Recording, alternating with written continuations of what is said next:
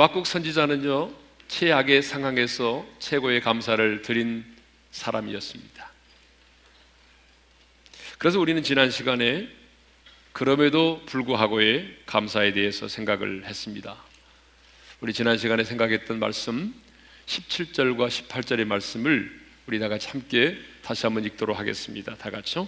비록 무화과 나무가 무성하지 못하며 포도나무에 열매가 없으며 감람나무에 소출이 없으며 밭에 먹을 것이 없으며 우리의 양이 없으며 양간에 소가 없을지라도 나는 여호와로 말미암아 즐거워하며 나의 구원의 하나님으로 말미암아 기뻐하리로다. 아멘. 하박국 선지자가 그럼에도 불구하고 기뻐하며 감사할 수 있었던 것은 좋은 환경 때문이 아니었습니다. 소유의 넉넉함 때문이 아니었습니다. 풍성함 때문이 결코 아니었습니다. 하나님 때문이었습니다. 하나님의 신실하심. 지금은 우리가 이제 바벨론의 징계를 받을 수밖에 없는 상황 가운데 있지만 그럼에도 불구하고 자기 백성을 구원해 내실 그 하나님, 그 하나님 때문에 기뻐하고 즐거워하며 그 하나님 때문에 그럼에도 불구하고 감사했던 것입니다. 그래서 오늘은 그럼에도 불구하고 감사하는 자가 누리는 축복에 대해서 함께 나누기를 원합니다. 자, 그럼에도 불구하고 감사하는 자가 누리는 첫 번째 축복은 주 여호와는 나의 힘이 되신다는 사실입니다. 그래서 19절 A절에 이런 말씀이 있습니다. 다 같이 읽겠습니다. 시작. 주 여호와는 나의 힘이시라. 하박국 선지자는 임박한 하나님의 심판이 다가오고 있지만 아니 모든 것을 잃어버릴 수밖에 없는 환란의 날이 다가오고 있지만 주 여호와는 나의 힘이시다라고 고백하고 있습니다. 주 여호와는 나의 힘이시라고 하는 이 말은 주 여호와 하나님이 자신의 힘이라는 말입니다. 나의 힘의 온천이 바로 하나님이시라는 것입니다. 무슨 말입니까? 하나님께서 힘을 주셨기 때문에 자신이 이렇게 두렵고 떨리는 상황 속에서도 인내하며 기다릴 수 있다는 것입니다. 하나님이 내게 힘이 되어 주시기 때문에 모든 것이 사라지는 절망의 상황이 온다고 할지라도 나는 기뻐하며 감사할 수 있다는 것입니다. 지금 하박국이 어떤 상황 가운데 있습니까? 우리가 지난 시간에 살펴본 것처럼 하박국은요, 지금 심히 두렵고 떨리는 상황 가운데 있습니다.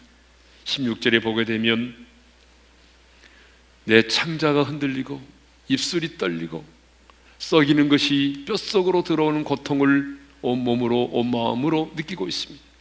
그래서 초소에서 온몸이 부들부들 떨고 있습니다.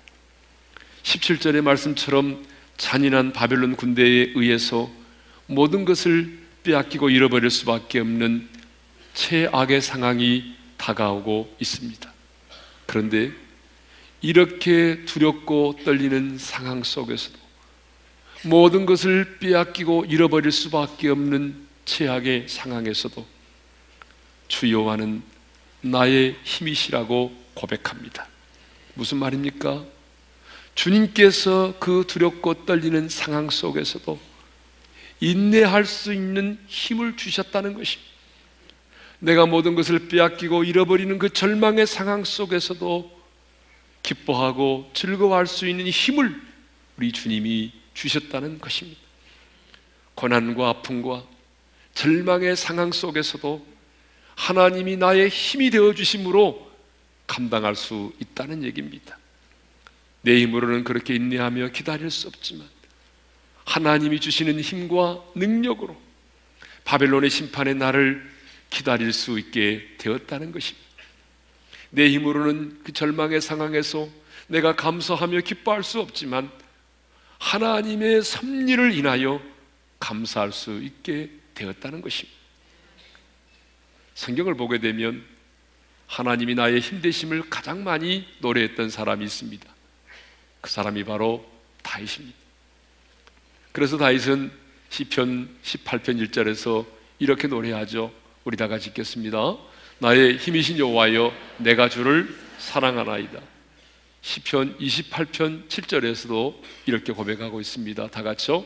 여호와는 나의 힘과 나의 신이 내 마음이 그를 의지하여 도움을 얻었도다. 여러분 왜 다윗은 곳곳에서 하나님이 나의 힘이 되심을 그렇게 노래했을까요? 그것은 자신의 인생 가운데서 하나님이 나의 힘 되심을 경험했기 때문에 그렇습니다. 하나님이 나의 힘 되심을 경험했기 때문에 다시 그렇게 곳곳에서 하나님이 나의 힘 되심을 노래한 것입니다. 우리가 잘 아는 것처럼 다윗은 파란만장한 삶을 살았습니다. 참 굴곡이 많은 인생을 살았습니다. 다윗처럼 아마 그렇게 많은 배신을 당한 사람이 없을 거예요. 아마 다윗처럼 그렇게 많은 전쟁을 치른 사람도 없을 거예요. 아마 다윗처럼 그렇게 죽음의 사선을 넘나든 사람도 거의 드물 거예요. 참 험난한 인생을 살았습니다. 하지만 다윗은 자신이 겪은 수많은 아픔, 수많은 전쟁, 수많은 배신, 그 수많은 고통을 통해서 하나님이 나의 힘대심을 경험했던 것입니다. 유명한 블레셋 장수 골리앗이 자신이 던진 물맷돌을 맞고 쓰러졌을 때에 아 그래 역시 나는 물맷돌로 그의 말을 맞춘 만큼 특등 사수야 라고 생각하지 않았습니다. 수많은 전쟁에서 승리할 때마다 그래 우리 용사들은 정말 영명스럽고 전략이 너무 훌륭했기 때문에 승리할 수 있었다라고 생각하지 않았습니다. 한 번은 그가 사우랑을 피하여 블레셋 땅으로 들어갔는데 자신의 신분이 들통이 나서 죽을 수밖에 없는 상황 가운데 빠졌죠. 그때 다윗이 연기를 합니다. 어떤 연기를 하냐 그러면 미친놈 연기를 해요. 그래서 갑자기 막 침을 흐르기 시작하고 막 손가락으로 벽을 빡빡빡빡 긁어대면서 미친 사람 연기를 합니다. 그런데 너무 놀랍게도 블레셋 왕이 속아 넘어가요. 그래서 다윗이 살아났어요. 그때 다윗이 이렇게 생각했습니까? 그래, 나는 참 연기를 너무 잘해. 이렇게 생각하지 않았다는 것입니다. 그 모든 것을 다윗은 하나님이 나를 도우셨다고 생각을 했어요. 수많은 전쟁에서 승리하고 골리앗을 무너뜨릴 수 있게 된 것도 내 힘이 아니라 하나님이 내 인생에 힘이 되어 주셨기 때문이라고 믿었습니다. 하나님이 자신의 인생에 힘이 되어 주셨기 때문에 내가 왕이 될 수 있었고 하나님이 내 인생에 힘이 되어 주셨기 때문에 수많은 전쟁에서 내가 승리할 수 있었고 하나님이 내 인생에 힘이 되어 주셨기 때문에 내가 배신의 아픔도 이겨낼 수 있었고 하나님이 내 인생에 힘이 되어 주셨기 때문에 죽음의 상황에서도 내가 보호하심을 입었다라고 믿었습니다. 다윗은 오직 나의 힘은 왕의 지위도 군사력도 뛰어난 전술적 경험도 아니고 오직 하나님 한 분뿐이심을 믿었습니다. 그래서 다시 노래합니다. 나의 힘이 되신 여호와여, 내가 주님을 사랑합니다. 여러분 누가 주님을 사랑하는지 아세요? 하나님이 내 인생에 힘 되심을 경험한 사람. 그래, 하나님이 나를 도우셨구나. 하나님이 나를 도우셨네. 이렇게 하나님이 나의 힘되심을 경험한 사람이 정말 마음으로부터 우러나오는 사랑의 고백을 할 수가 있는 거예요. 성도 여러분, 하나님은 우리 인생길에 고난을 면제해 주지 않으십니다. 그러나 하나님이 주시는 힘으로 고난을 이기게 하십니다. 하나님은 우리의 인생 가운데 풍랑을 제거해 주지 않습니다. 그러나 하나님이 주시는 당신이 주시는 힘과 능력으로 거친 파도를 헤쳐가게 하십니다. 하나님은 우리 인생 가운데 고난의 골짜기를 없애주지 않으십니다. 하나님은 그러나 하나님은 우리에게 힘이 되어 주시고 능력을 주셔서 여러분 그 고난의 골짜기를 통과하게 하십니다. 하나님은 내 인생의 골앗을 없애주지 않으십니다. 그 대신 하나님은 나에게 물맷돌을 들려주셔서 하나님이 들려준 물맷돌로 골앗을 무너뜨리게 하십니다. 하나님은 내 인생의 장애물을 제거해 주지 않으십니다. 그러나 하나님이 주시는 힘과 능력으로 그 장애물을 뛰어넘게 하십니다. 그렇습니다. 우리 하나님은 인생의 방 가운데서도 하나님을 찬양할 수 있는 힘을 주시고 절망의 상황 가운데서도 그럼에도 불구하고 감사할 수 있는 힘을 주시는 것입니다. 그러므로 우리는 매일 매 순간 하나님의 능력을 힘입어 살아야 됩니다. 그런데 입술로는 하나님 당신만이 나의 힘이십니다. 이렇게 고백을 하지만 실제로 우리의 삶의 현장 속에서는 하나님의 힘을 덧입기보다는 우리 자신을 의지하고 세상의 권력을 의지하고 눈에 보이는 사람을 의지하고 돈을 의지하며 살 때가 얼마나 많이 있냐 그 말이에요. 예수는 나의 힘이요. 이렇게 노래하면서도 실제로는 하나님의 힘을 의지하기보다는 세상의 것들을 더 의지하고 그렇게 살아갈 때가 얼마나 많은지 모릅니다. 왜 그렇죠? 세상 사람들이 그렇게 사는 것은 이유가 되지만 왜 하나님의 사람들인 우리가 하나님의 능력을 힘입어 살지 않고 자신의 힘과 능력을 의지하여 살아갈까요? 저는 두 가지 이유 때문이라고 생각하는데 첫 번째 이유는 우리 안에 있는 타락한 재성 때문에 그래요. 또 하나의 이유, 이게 더 결정적인 이유인데 그것은 사탄의 전략 때문에 그렇습니다. 여러분 사탄의 전략이 뭔지 아십니까? 하나님을 의지하지 말고 내 자신을 믿으라는 거예요. 내 자신의 힘으로 살아가라는 거예요.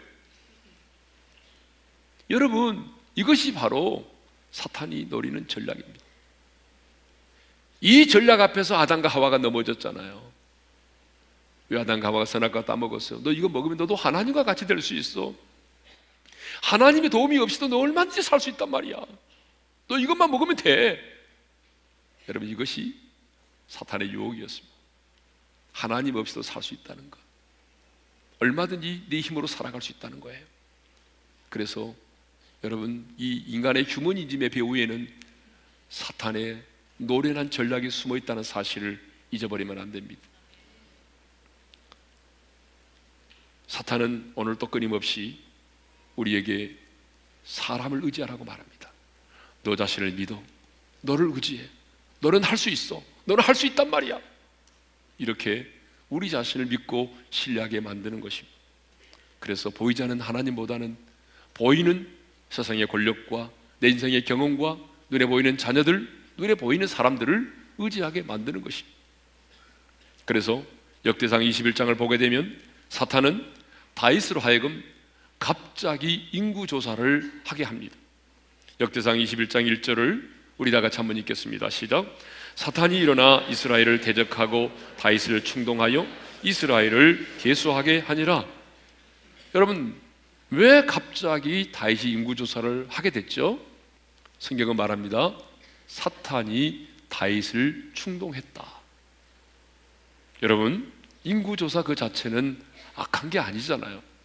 우리나라도 인구 조사 하잖아요.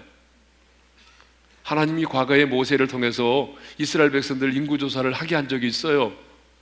인구 조사가 악한 게 아닙니다. 필요합니다. 그런데 왜 하나님은 다윗의 인구 조사를 악하다고 말씀하시죠? 여러분 역대상 21장 7절에 보게 되면 하나님이 이 일을 악하게 보셨다고 말하잖아요. 다 같이 읽겠습니다. 시작. 하나님이 이 일을 악하게 여기사 이스라엘을 치심에 하나님은 분명히 다윗의 인구 조사를 악하다라고 말씀을 하셨어요. 그리고 그 일로 인해서 7만 명의 사람들이 전염병으로 죽는 대가를 치러야만 했습니다. 왜 하나님은 다윗의 인구 조사를 악하게 보셨을까요? 그것은요. 하나님보다 막강해진 군사력을 의지하려고 했기 때문에 그래요. 자신의 군사력이 별 볼 일 없으면 여러분 인구 조사를 시키지도 않았을 거예요.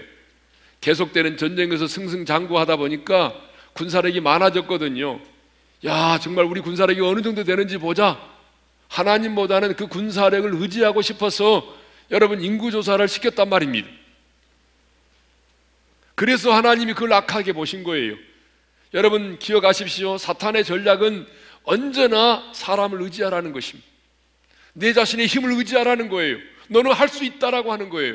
여러분, 너는 할 수 있다, 할 수 있다. 여러분, 이것은 성경이 아닙니다. 이것은 신앙이 아니에요. 이건 신념이에요.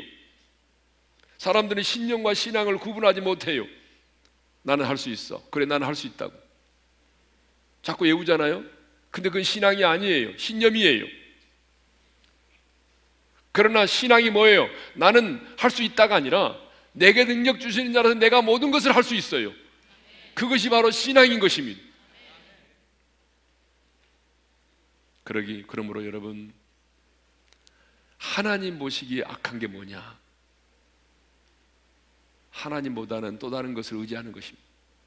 하나님의 힘이 아닌 내 능력으로 뭔가를 해보려고 하는 게 여러분 하나님 앞에서 악한 것입니다.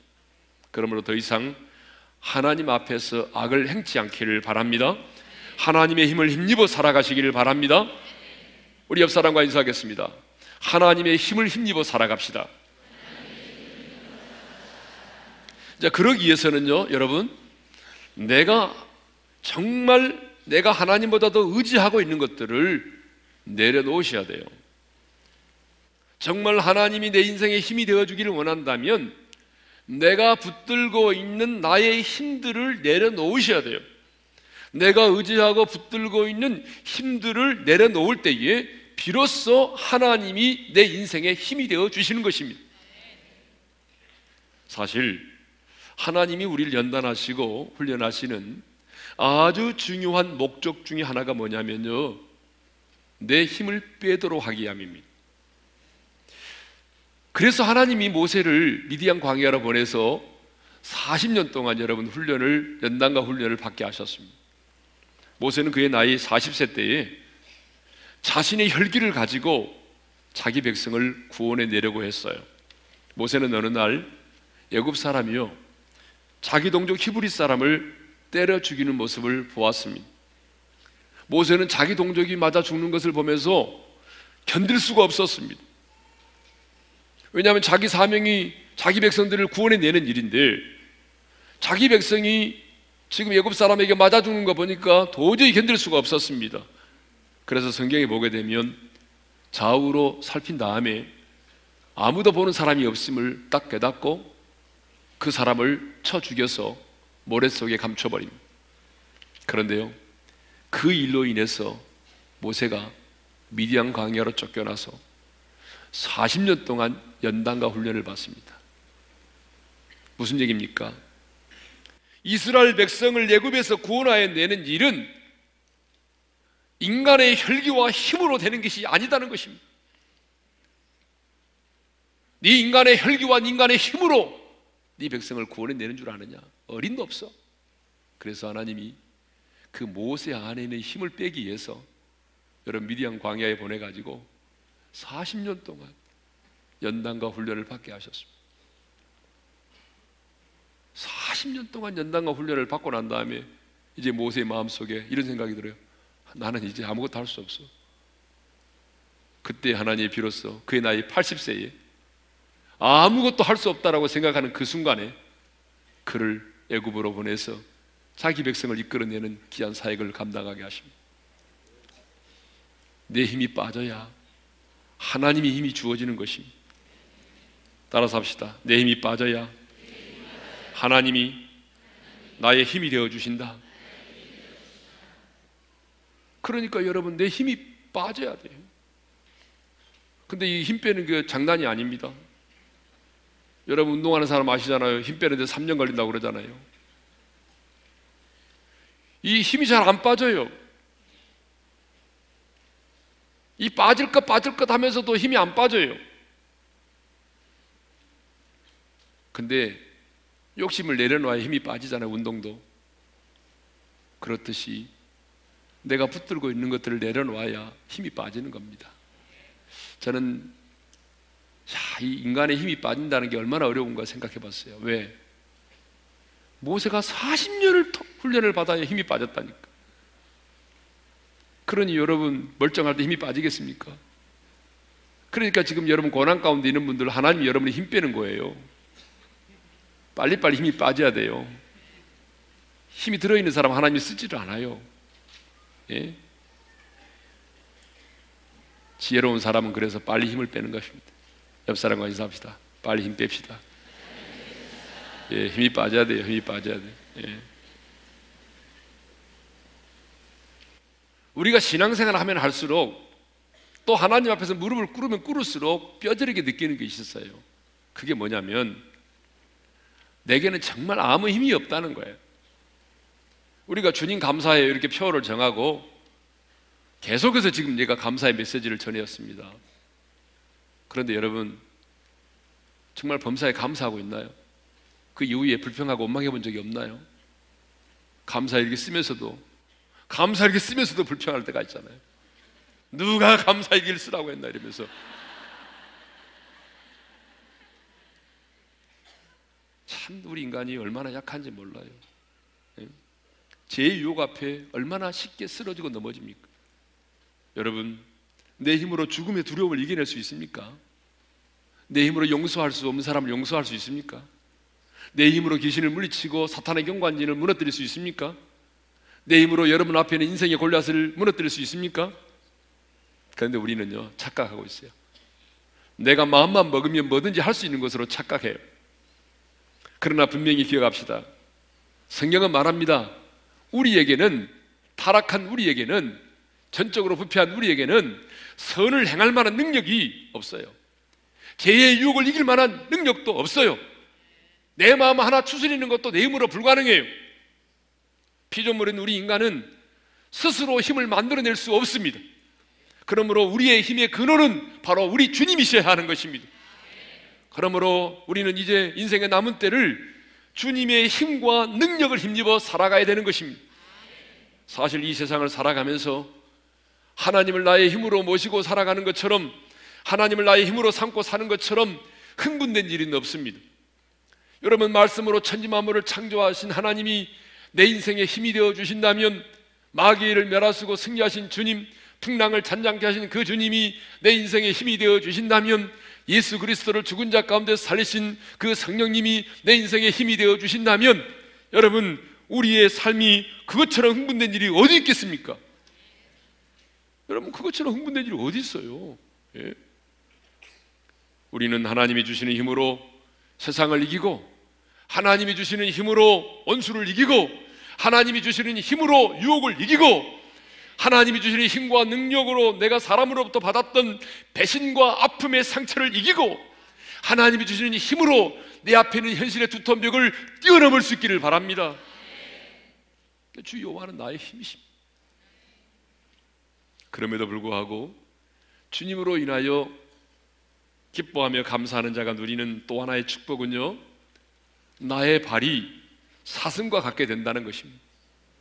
여러분 19절 비절을 읽겠습니다. 다 같이요. 나의 발을 사슴과 같게 하사 예. 여기 사슴과 같게 하다라고 하는 말을 히브리어 언어로 살펴보게 되면 사슴 같게 만드신다 그런 말입니다. 사슴은 굉장히 빠르고 민첩한 동물입니다. 그리고 그 발은 단단해서 높은 산악지대라 할지라도 거뜬히 뛰어다닙니다. 올라다녀요. 여러분 동물의 왕국에서 우리 사슴이 뛰는 거 많이 봤잖아요. 아주 그림에서 보듯이 보세요. 사슴이 얼마나 뭐 얼마나 가볍게 예? 얼마나 경쾌하게 뛰는지 몰라요. 예. 감히 오르내릴 수 없는 산피달도 사슴은요 얼마나 가볍게 오르내린지 모릅니다. 사실 마음이 힘들고 어려우면 우리 발걸음도 무겁습니다. 이 마음과 발은 연결되어 있어요. 군대에 있는 자녀를 면회가는 부모의 발걸음 무겁습니까? 어쩌다 내가 아들을 낳아가지고 그런 부모 없잖아요. 여러분 군대에 가, 군대에 가 있는 자녀를 면회가는 부모의 발걸음 너무 가볍습니다. 어떻게 변했을까? 나를 만나면 거수격리할까? 아니면 고개 숙여 인사할까? 막 그런 기대감도 있고 사랑하는 여인을 만나러 가는 발걸음 보십시오. 아, 얼마나 날개가 있으면 날아갈 것 같은 그런 발걸음으로 가잖아요. 그러나 휴가를 마치고 부대에 복귀하는 병사의 발걸음, 교도소를 향하여 들어가는 그 제수의 발걸음 너무나 무겁습니다. 천근만근처럼 무거움을 느낍니다. 그래서 우리는요, 사람의 걸음걸이만을 보고도 그 사람의 마음의 상태를 읽을 수가 있어요. 그런데 하박국은 고백합니다. 나의 발을 사슴 같게 하사 높은 곳으로 다니게 하실 것이라. 무슨 말입니까? 바벨론의 침략으로 예루살렘의 성읍이 초토화되고 많은 사람들이 포로로 잡혀가게 되고 모든 것을 빼앗기게 되는 그러한 상황이 온다고 할지라도 내가 의기소침하거나 시리에 빠지지 않을 것이라는 말입니다. 가벼운 발걸음으로 산피탈을 오르내리는 사슴처럼 이리저리 잘 뛰어다니는 사슴처럼 기쁨으로 고난을 이겨낼 것이라는 고백입니다. 그런데요, 성경을 보게 되면 이와 똑같은 고백을 한 사람이 나와요. 다윗인데요. 사무엘하 22장 34절입니다. 다 같이 읽겠습니다. 시작. 나의 발로 암사슴 발같게 하시며 나를 나의 높은 곳에 세우시며 하나님이 자신의 발을 암사슴 같게 하시고 나를 높은 곳에 세우셨대요. 오늘 본문하고 똑같잖아요. 그죠? 다윗도 한때는요. 하박국처럼 하나님에 대해서 흔들릴 때가 있었어요. 왜냐하면 사무엘하 7장 16절에 보게 되면 하나님이 다윗에게 약속하신 게 있거든요. 그 약속의 내용이 뭐냐면요. 다윗의 집과 다윗의 왕위가 영원히 보존되고 영원히 견고할 것이라는 약속을 주셨어요. 근데 문제는요. 하나님이 분명히 그 약속을 주셨는데 현실은 그 약속과는 너무나 다른 방향으로 전개되어 가고 있다는 거예요. 하나님이 분명히 약속은 주셨는데 현실은 반대에 반대. 너무나 반대예요. 예. 우선 다윗 자신이 넘어졌어요. 바세바라는 여인과 동침을 했고 그것을 은폐하기 위해서 그 남편을 최전선에 보내서 죽게 만들었어요.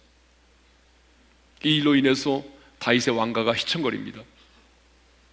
다윗의 아들 압살롬이 장남 암논을 살해하고 그 일로 인해서 형제들끼리 서로 죽이고 하는 이런 피비린내 나는 전쟁이 그들 안에 일어나게 되죠. 나중에는 아들 압살롬이 반란으로 인해서 아버지 다윗이요 신발도 신지 못한 채 울면서 예루살렘을 떠나야만 합니다. 그렇게 자기를 따르던 신복들이 그 많은 백성들이요 하루아침에 자기를 배신했어요. 엎친 데 덮친 격으로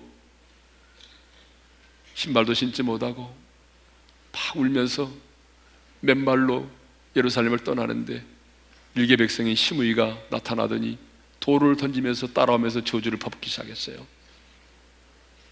분명히 하나님이 약속하셨잖아요. 근데 자신의 삶은 약속과는 전혀 딴 방향으로 전개되고 있는 겁니다. 이때 다윗의 마음속에 어떤 생각이 들었겠습니까? 영원한 나라와 영원한 왕조를 약속하신 하나님. 그 언약은 어떻게 된 것입니까? 하나님이 정말 살아계신다면 어떻게 이런 일이 제 삶 가운데 일어나야 되죠? 하박국이 하나님 앞에 불평했던 그런 상황과 똑같잖아요. 그런데 다윗은요, 이런 최악의 상황과 환경 가운데서도 하나님만이 나의 하나님이시고 하나님만이 나의 유일한 반석이심을 고백합니다. 그걸 믿었어요. 자, 여러분 사무엘하 22장 32절을 읽겠습니다. 다 같이요. 여호와의 누가 하나님이며 우리 하나님의 위에 누가 반석이냐? 하나님의 외에는 없다는 것입니다. 하나님만이 나의 유일한 반석이라는 것이죠. 그렇기 때문에 사무엘하 22장 30절에 보게 되면 내가 그 주님을 의리하고 적진으로 달려가고 내가 그 주님을 의지함으로 내가 성벽을 뛰어넘나이다라고 고백합니다. 다 같이 읽겠습니다. 시작. 내가 주를 의리하고 적진으로 달리며 내 하나님을 의지하고 성벽을 뛰어넘나이다. 여러분 이것이 믿음이에요. 믿음은 이론이 아닙니다. 믿음은 관념이 아닙니다. 믿음은 철학이 아닙니다. 믿음은 행함입니다. 믿음은 행동으로 옮기는 것입니다. 내가 하나님을 의지하기 때문에 적진을 향하여 달려가고 하나님이 나의 반석이심을 내가 믿기 때문에 여러분 성벽을 뛰어넘는다고 말합니다. 그래서 그는 나의 발로 암사슴 발같게 하시며 나를 높은 곳에 세우시며라고 노래했던 것입니다. 사랑하는 성도 여러분, 주님을 따르는 여러분의 발걸음은 어떤 발걸음입니까? 하나님은 인생의 나그네 길을 걷는 저와 여러분의 발걸음이 사슴과 같기를 원하십니다. 비록 주님을 따르는 길이 좁은 길이지만 환란과 핍박이 있는 험한 계곡과 같은 길이지만 사슴처럼 가볍게 경쾌하게 기쁘게 민첩하게 그 길을 걷기를 원하십니다. 그래서 여러분 예배 끝나고 돌아갈 때 여러분의 발걸음을 유심히 한번 살펴보십시오. 우리 오륜의 성도들은 모두가 다 사슴처럼 걷기를 바랍니다. 말하지 않아도 슈퍼에서도 어, 저분은 어린교 교인이구나.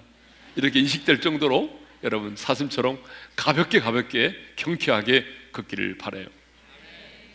자, 그럼에도 불구하고 감사하는 자가 누리는 세 번째 축복은 나로 나의 높은 곳을 다니게 하신다는 것입니다. 자, 19절 마지막 절을 하반절을 읽겠습니다. 다 같이요. 나를 나의 높은 곳으로 다니게 하시리로다. 여기 높은 곳이라고 하는 언어의 의미는 이방신께 제사하는 산당을 말하고요. 다니게 하신다라고 하는 이 언어적 의미는 밟는다는 뜻을 가지고 있습니다. 그러니까 높은 곳을 다니게 하신다라고 하는 말은 바빌론의 압제로 인하여 처절한 절망의 상황 속에서도 승리자로서의 삶을 살게 하신다는 그런 의미입니다. 자, 하박국을 우리가 이제 이렇게 그동안에 이제 생각해 보면서 느낀 게 뭐냐면 1장과 2장과 3장의 하박국의 모습이 너무 다르다는 거예요. 여러분, 하박국의 1장에서의 하박국의 모습은요, 낮은 골짜기에 있는 모습이에요. 여러분, 낮은 골짜기에 있으니까 뭐죠? 늘 불평과 원망이 나올 수밖에 없죠. 왜냐하면 눈에 문제와 상황이 커 보이니까. 그래서 1장 3절을 읽겠습니다. 다 같이요. 어찌하여 내게 지약을 보게 하시며 폐역을 눈으로 보게 하시나이까? 하나님 어쩌면 이럴 수가 있어요. 공의는 사라지고 악인들에 의해서 의인들이 무시를 당할 때 하박국이 계속해서 하나님 앞에 막 불평과 원망을 쏟아냈어요. 이것을 보게 되면 하박국은 지금 낮은 골짜기에 머물러 있음을 알 수 있습니다. 여러분 낮은 골짜기에 머물러 있으면요 멀리 보이질 않아요. 지금 당장에 내게 있는 것들만 보이는 거죠. 지금 내 눈앞에 있는 문제만 보이는 거죠. 하나님의 섭리는 보지를 못하는 거죠. 제약된 것들만 보여요. 문제가 커 보여요. 상황과 환경이 커 보이고요. 여러분 사람도 커 보여요. 걷지 못하는 아이들의 입장에서 보게 되면요. 문턱도 걸림돌이 돼서 넘어지잖아요. 그렇듯이 우리가 낮은 곳에 있으면요. 너무나 많은 것들이 걸림돌이 됩니다. 낮은 곳에 있으면 그냥 전화하면서도 시험에 들어요. 누군가가 지나가면서 내뱉는 무심코 내뱉는 말 한마디가 내게 상처가 되는 거예요. 여러분 우리가 낮은 골짜기에 있으면 아무것도 아닌 것인데 그것들이 시험거리가 되는 거예요. 그래서 수많은 올무에 사로잡히는 거예요. 여러분 잘 생각해 보세요. 나는 어느 곳에 있는지. 여러분이 낮은 골짜기에 있으면 문제가 커 보이고 사람이 커 보이고 아무것도 아닌 일인데 그것이 내게 시험거리로 다가온다니까요. 이것이 낮은 곳에 있는 자의 모습이에요. 그런데 이 장을 보게 되면 하박국이 이제는 낮은 골짜기에서 올라와 가지고 성루에 서 있는 모습을 보게 됩니다. 성루. 자, 2장 1절을 읽겠습니다. 다 같이요. 내가 내 파수하는 곳에 서며 성루에 서리라. 그가 내게 무엇이라 말씀하시는지 기다리고 바라보며 나의 질문에 대하여 어떻게 대답하시는지 보리라. 성루에 서 있을 때 그가 뭘 했죠? 하나님 음성을 들었어요. 성루에 서 있는 동안 하나님의 섭리와 경륜을 깨달았어요. 그런데 3장에 오게 되면 하박국은 높은 산 위를 사슴처럼 뛰어다니고 있습니다. 여러분, 등산하는 분들 많이 계시는데요. 높은 곳에 오르면 사람이 작아 보이잖아요. 자동차도 작아 보이고요. 학교도 작아 보이고요. 그래요. 마찬가지예요. 우리가 높은 곳에 오르게 되면요. 문제가 작아져 보여요. 그렇게 심각했던 문제인데 내가 높은 곳에서 내려다 보니까 그 문제가 아무것도 아닌 거예요. 별로 걸리는 것도 없어요. 옛날에는 막 크게 보였던 것들이 높은 곳에서 내려다 보니까 너무 작아져 보이는 거예요. 아이고, 내가 저것 때문에 실족했다. 생각하니까 우스워 보이는 거예요. 그래서 여러분 전쟁을 할 때도 언제나 높은 고지를 점령하려고 하잖아요. 하나님은요, 저와 여러분이 낮은 골짜기에 머물러 있기를 원치 않습니다. 낮은 골짜기보다는요, 성리에 올라서서 하나님의 음성을 듣기를 원하십니다. 더 나아가서 성루보다 더 높은 곳에 여러분 사슴처럼 어? 높은 곳을 뛰어다니기를 원하십니다. 그래서 다윗은요, 하나님이 나를 기가 막힐 웅덩이와 수렁에서 끌어올리셨다라고 노래해요. 여러분 시편 40편 2절을 읽겠습니다. 다 같이요. 나를 기가 막힐 웅덩이와 수렁에서 끌어올리시고 내 발을 반석 에 두사 내 걸음을 견고하게 하셨도다. 할렐루야. 우리 하나님은 어떤 하나님인지 아십니까? 기가 막힐 웅덩이와 수렁에서 우리를 끌어올리시는 분이세요. 기가 막힐 웅덩이와 수렁이 어떤 것인지 아세요? 인간의 힘과 인간의 능력으로는 도저히 해결할 수 없는 상황을 말하는 거예요. 죽었다 깨어나도 인간의 힘과 능력으로는 해결할 수 없는 상황이 기가 막힐 웅덩이와 수렁이에요. 그런데 하나님은 기가 막힐 웅덩이와 수렁에서 자신을 어떻게 했다고요? 짓밟았다고요? 아니죠. 끌어올리셨대요. 근데 이 말씀을 묵상하면 정말 감사한 게 뭐냐면 하나님은 끌어올리시는데 목적이 있는 게 아니더라고. 하나님은 기가 막힐 웅덩이와 수렁에서 우리를 끌어올리신 다음에 내 발을 반석 위에 두셨대요. 할렐루야. 여러분 하나님이 우리의 발을 반석 위에 두십니다. 하나님의 말씀의 반석 예수 그리스도의 반석 위에 두셔서 그 다음에는요 내 걸음을 경곡해 하십니다.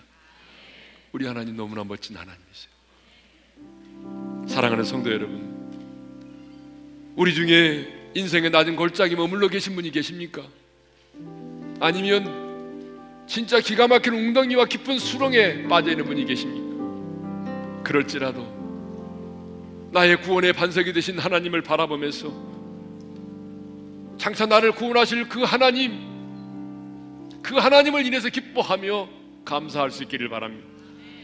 그러면 하나님께서 여러분의 인생에 힘이 되어 주실 것입니다. 아니 하나님께서 여러분의 발을 여러분의 그 무거운 발걸음을 사슴과 같게 해 주실 것입니다. 하나님께서 더 나아가 기가 막힐 웅덩이와 수렁에서 여러분을 끌어올리셔서 사슴처럼 여러분 인생의 높은 곳을 거닐게 하실 것입니다. 오늘 주신 말씀을 우리 묵상하면서 이 좋은 말씀 들었는데 어떻게 앉아 있을 수가 있겠어요? 우리 다 같이 일어나셔서 찬양하십시다. 하나님의 음성을 듣고자 기도하면 여러분 깊은 웅덩이와 수렁에서 끌어올려 주시고 나의 발을 반석에 세우사 나를 튼튼히 하셨네. 우리 찬양하며 나가십시다. 하나님의 음성을 듣고자 기도하며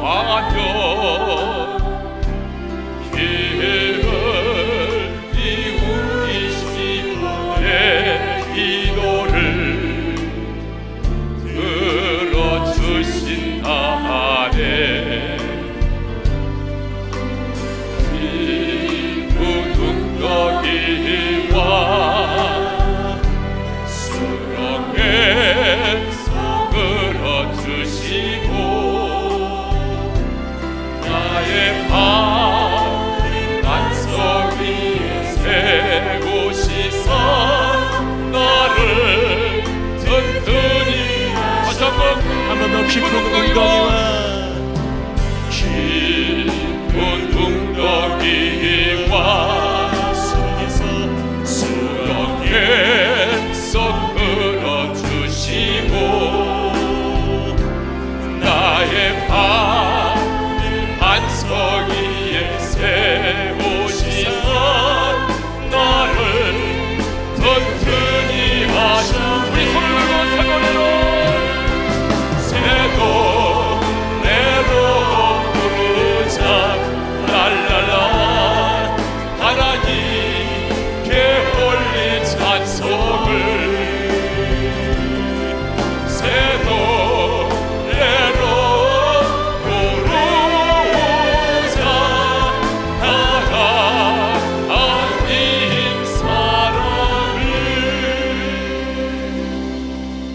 자 우리 한번 눈을 감고 주신 말씀 마음에 새기면서 기도합시다. 구원의 하나님을 인하여 그럼에도 기뻐하고 감사하는 자에게 하나님은 세 가지의 축복을 약속하셨습니다. 그 첫 번째 축복은 주여와 하나님이 내 인생에 힘이 되어 주신다는 것입니다. 여러분 힘을 빼십시오. 여러분에게 힘이 없어요. 착각하지 마세요. 여러분에게는 선을 행할 만한 힘이 없습니다. 재해 유혹을 이길 만한 힘이 없어요. 부담으로 다가오는 사람을 용서할 힘도 없어요. 여러분의 마음 하나 추스리는 것도 여러분의 힘으로 불가능합니다. 근데 하나님이 말씀하십니다. 내가 너의 힘이 되어 줄게. 이것처럼 흥분된 일은 없어요. 천지 만물을 창조하신 하나님이 마귀를 멸하시고 승리하시고 풍랑을 잔잔케 하신 하나님이 내 인생의 힘이 되어 주신다면 예수를 죽은 자 가운데 살리신 그 성령님이 내 인생의 힘이 되어 주신다면 그것처럼 흥분된 일이 어디 있습니까? 힘을 빼십시오.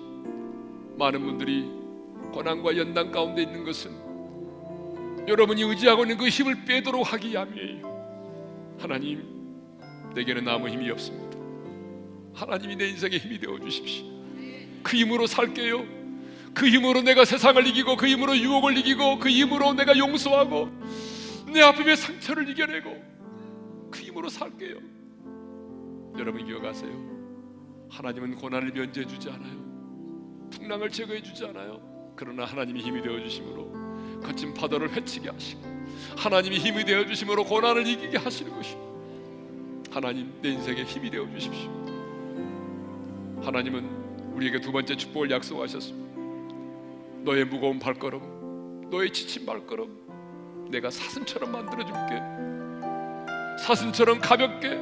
비록 너의 가는 길이 좁은 길이지만 험난한 계곡이지만 내가 너의 발걸음을 사슴처럼 만들어 줄게. 하나님, 내 인생의 발걸음 사슴처럼 가볍게 만들어 주세요. 하나님이 주시는 세 가지 축복입니다. 세 번째 축복, 내가 너를 높은 곳에 거닐게 해줄게. 여러분 낮은 곳에 있으면 너무나 힘들어요. 문제가 커 보입니까? 사람이 커 보여요? 여러분 낮은 골짜기에 있는 겁니다. 성리에 올라서서 하나님 음성을 들으세요. 아니 사슴처럼 높은 곳을 뛰어다니세요. 하나님은 우리가 그렇게 승리하는 삶을 살기를 원하십니다. 오늘 주신 말씀 붙들고 우리 주여 한번 힘차게 부른 다음에 합심으로 기도하며 나가십시다. 주여! 아버지 우리에게 말씀을 주셔서 감사합니다. 하나님 내게는 아무 힘이 없어요. 주를 행할 만한 능력이 내게는 없어요. 내 마음 하나 주실 만한 힘도 내게는 없어요. 주님 유혹을 이길 만한 힘도 능력이 없어요. 이 거친 파도를 헤쳐갈 수 있는 힘이 내게는 없어요. 하나님 내가 의지하고 있는 내 힘들을 내가 내려놓기를 원합니다. 내가 붙들고 있는 나의 힘들을 내려놓기를 원합니다. 아버지 하나님이 나의 인생의 힘이 되어 주십시오. 말씀으로 천지 만물을 창조하신 하나님이 우리들의 인생의 힘이 되어 주십시오. 마귀를 멸하시고 승리하신 주님이 내 인생의 힘이 되어 주시고 하나님이여 이제 우리 주 예수 그리스도를 죽은 자 가운데 살리신 성령님이 내 인생의 힘이 되어 주십시오. 주님이 나의 인생의 힘이 되어 주시면 내가 먼저는 고난도 이길 수 있습니다. 제갈 수 있습니다. 하나님의 승리할 수 있습니다. 하나님이여 나의 믿으신 여호와여 내가 주님을 사랑합니다. 아버지 하나님이여 하나님이여 내 인생의 발걸음이 무거운 발걸음이다. 사슴처럼 가볍게 뛰어가는 발걸음 내게 하여 주시옵소서. 낮은 곳에 머물러서 시험하고 상처받는 자 아니라 하나님이여 승리를 하나님 역사하게 하시옵소서. 더 나아가 곳을 누립니다. 주의 노래를 부르며 승리하신 하나님과 동행하는 삶을 살아갈 수 있도록 하나님 우리에게 은혜를 베풀어 주시기를 간절히 간절히 바라옵고 나의 나의 발을 반석 위에 세우시사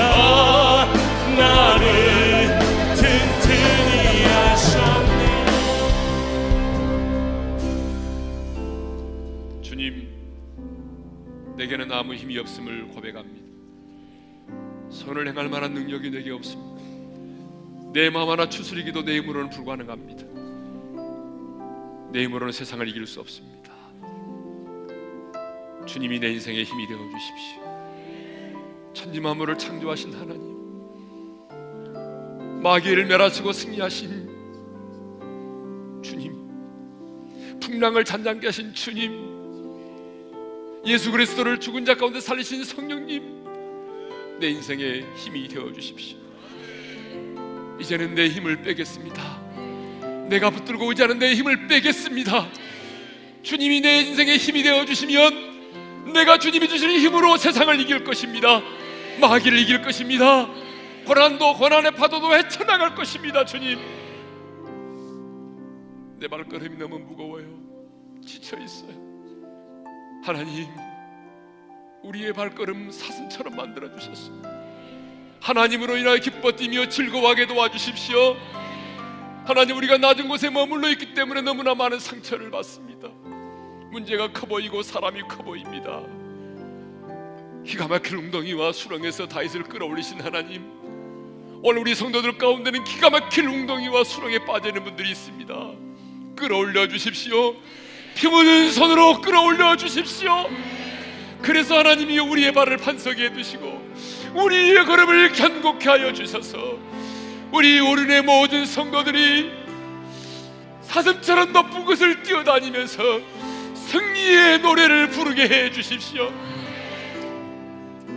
이제는 우리 주 예수 그리스도의 은혜와 하나님 아버지 영원한 그 사랑하심, 성령님의 감동하심과 교통하심과 축복하심, 그럼에도 불구하고 감사함으로 하나님이 나의 힘이 되어 주심과 나의 발을 사슴과 같게 해 주심과 높은 것을 거닐게 하시는 하나님의 은혜와 축복을 누리며 살기를 원하는 모든 지체들 위해 이제로부터 영원토로 함께 하시기를 축원하옵나이다. 아멘.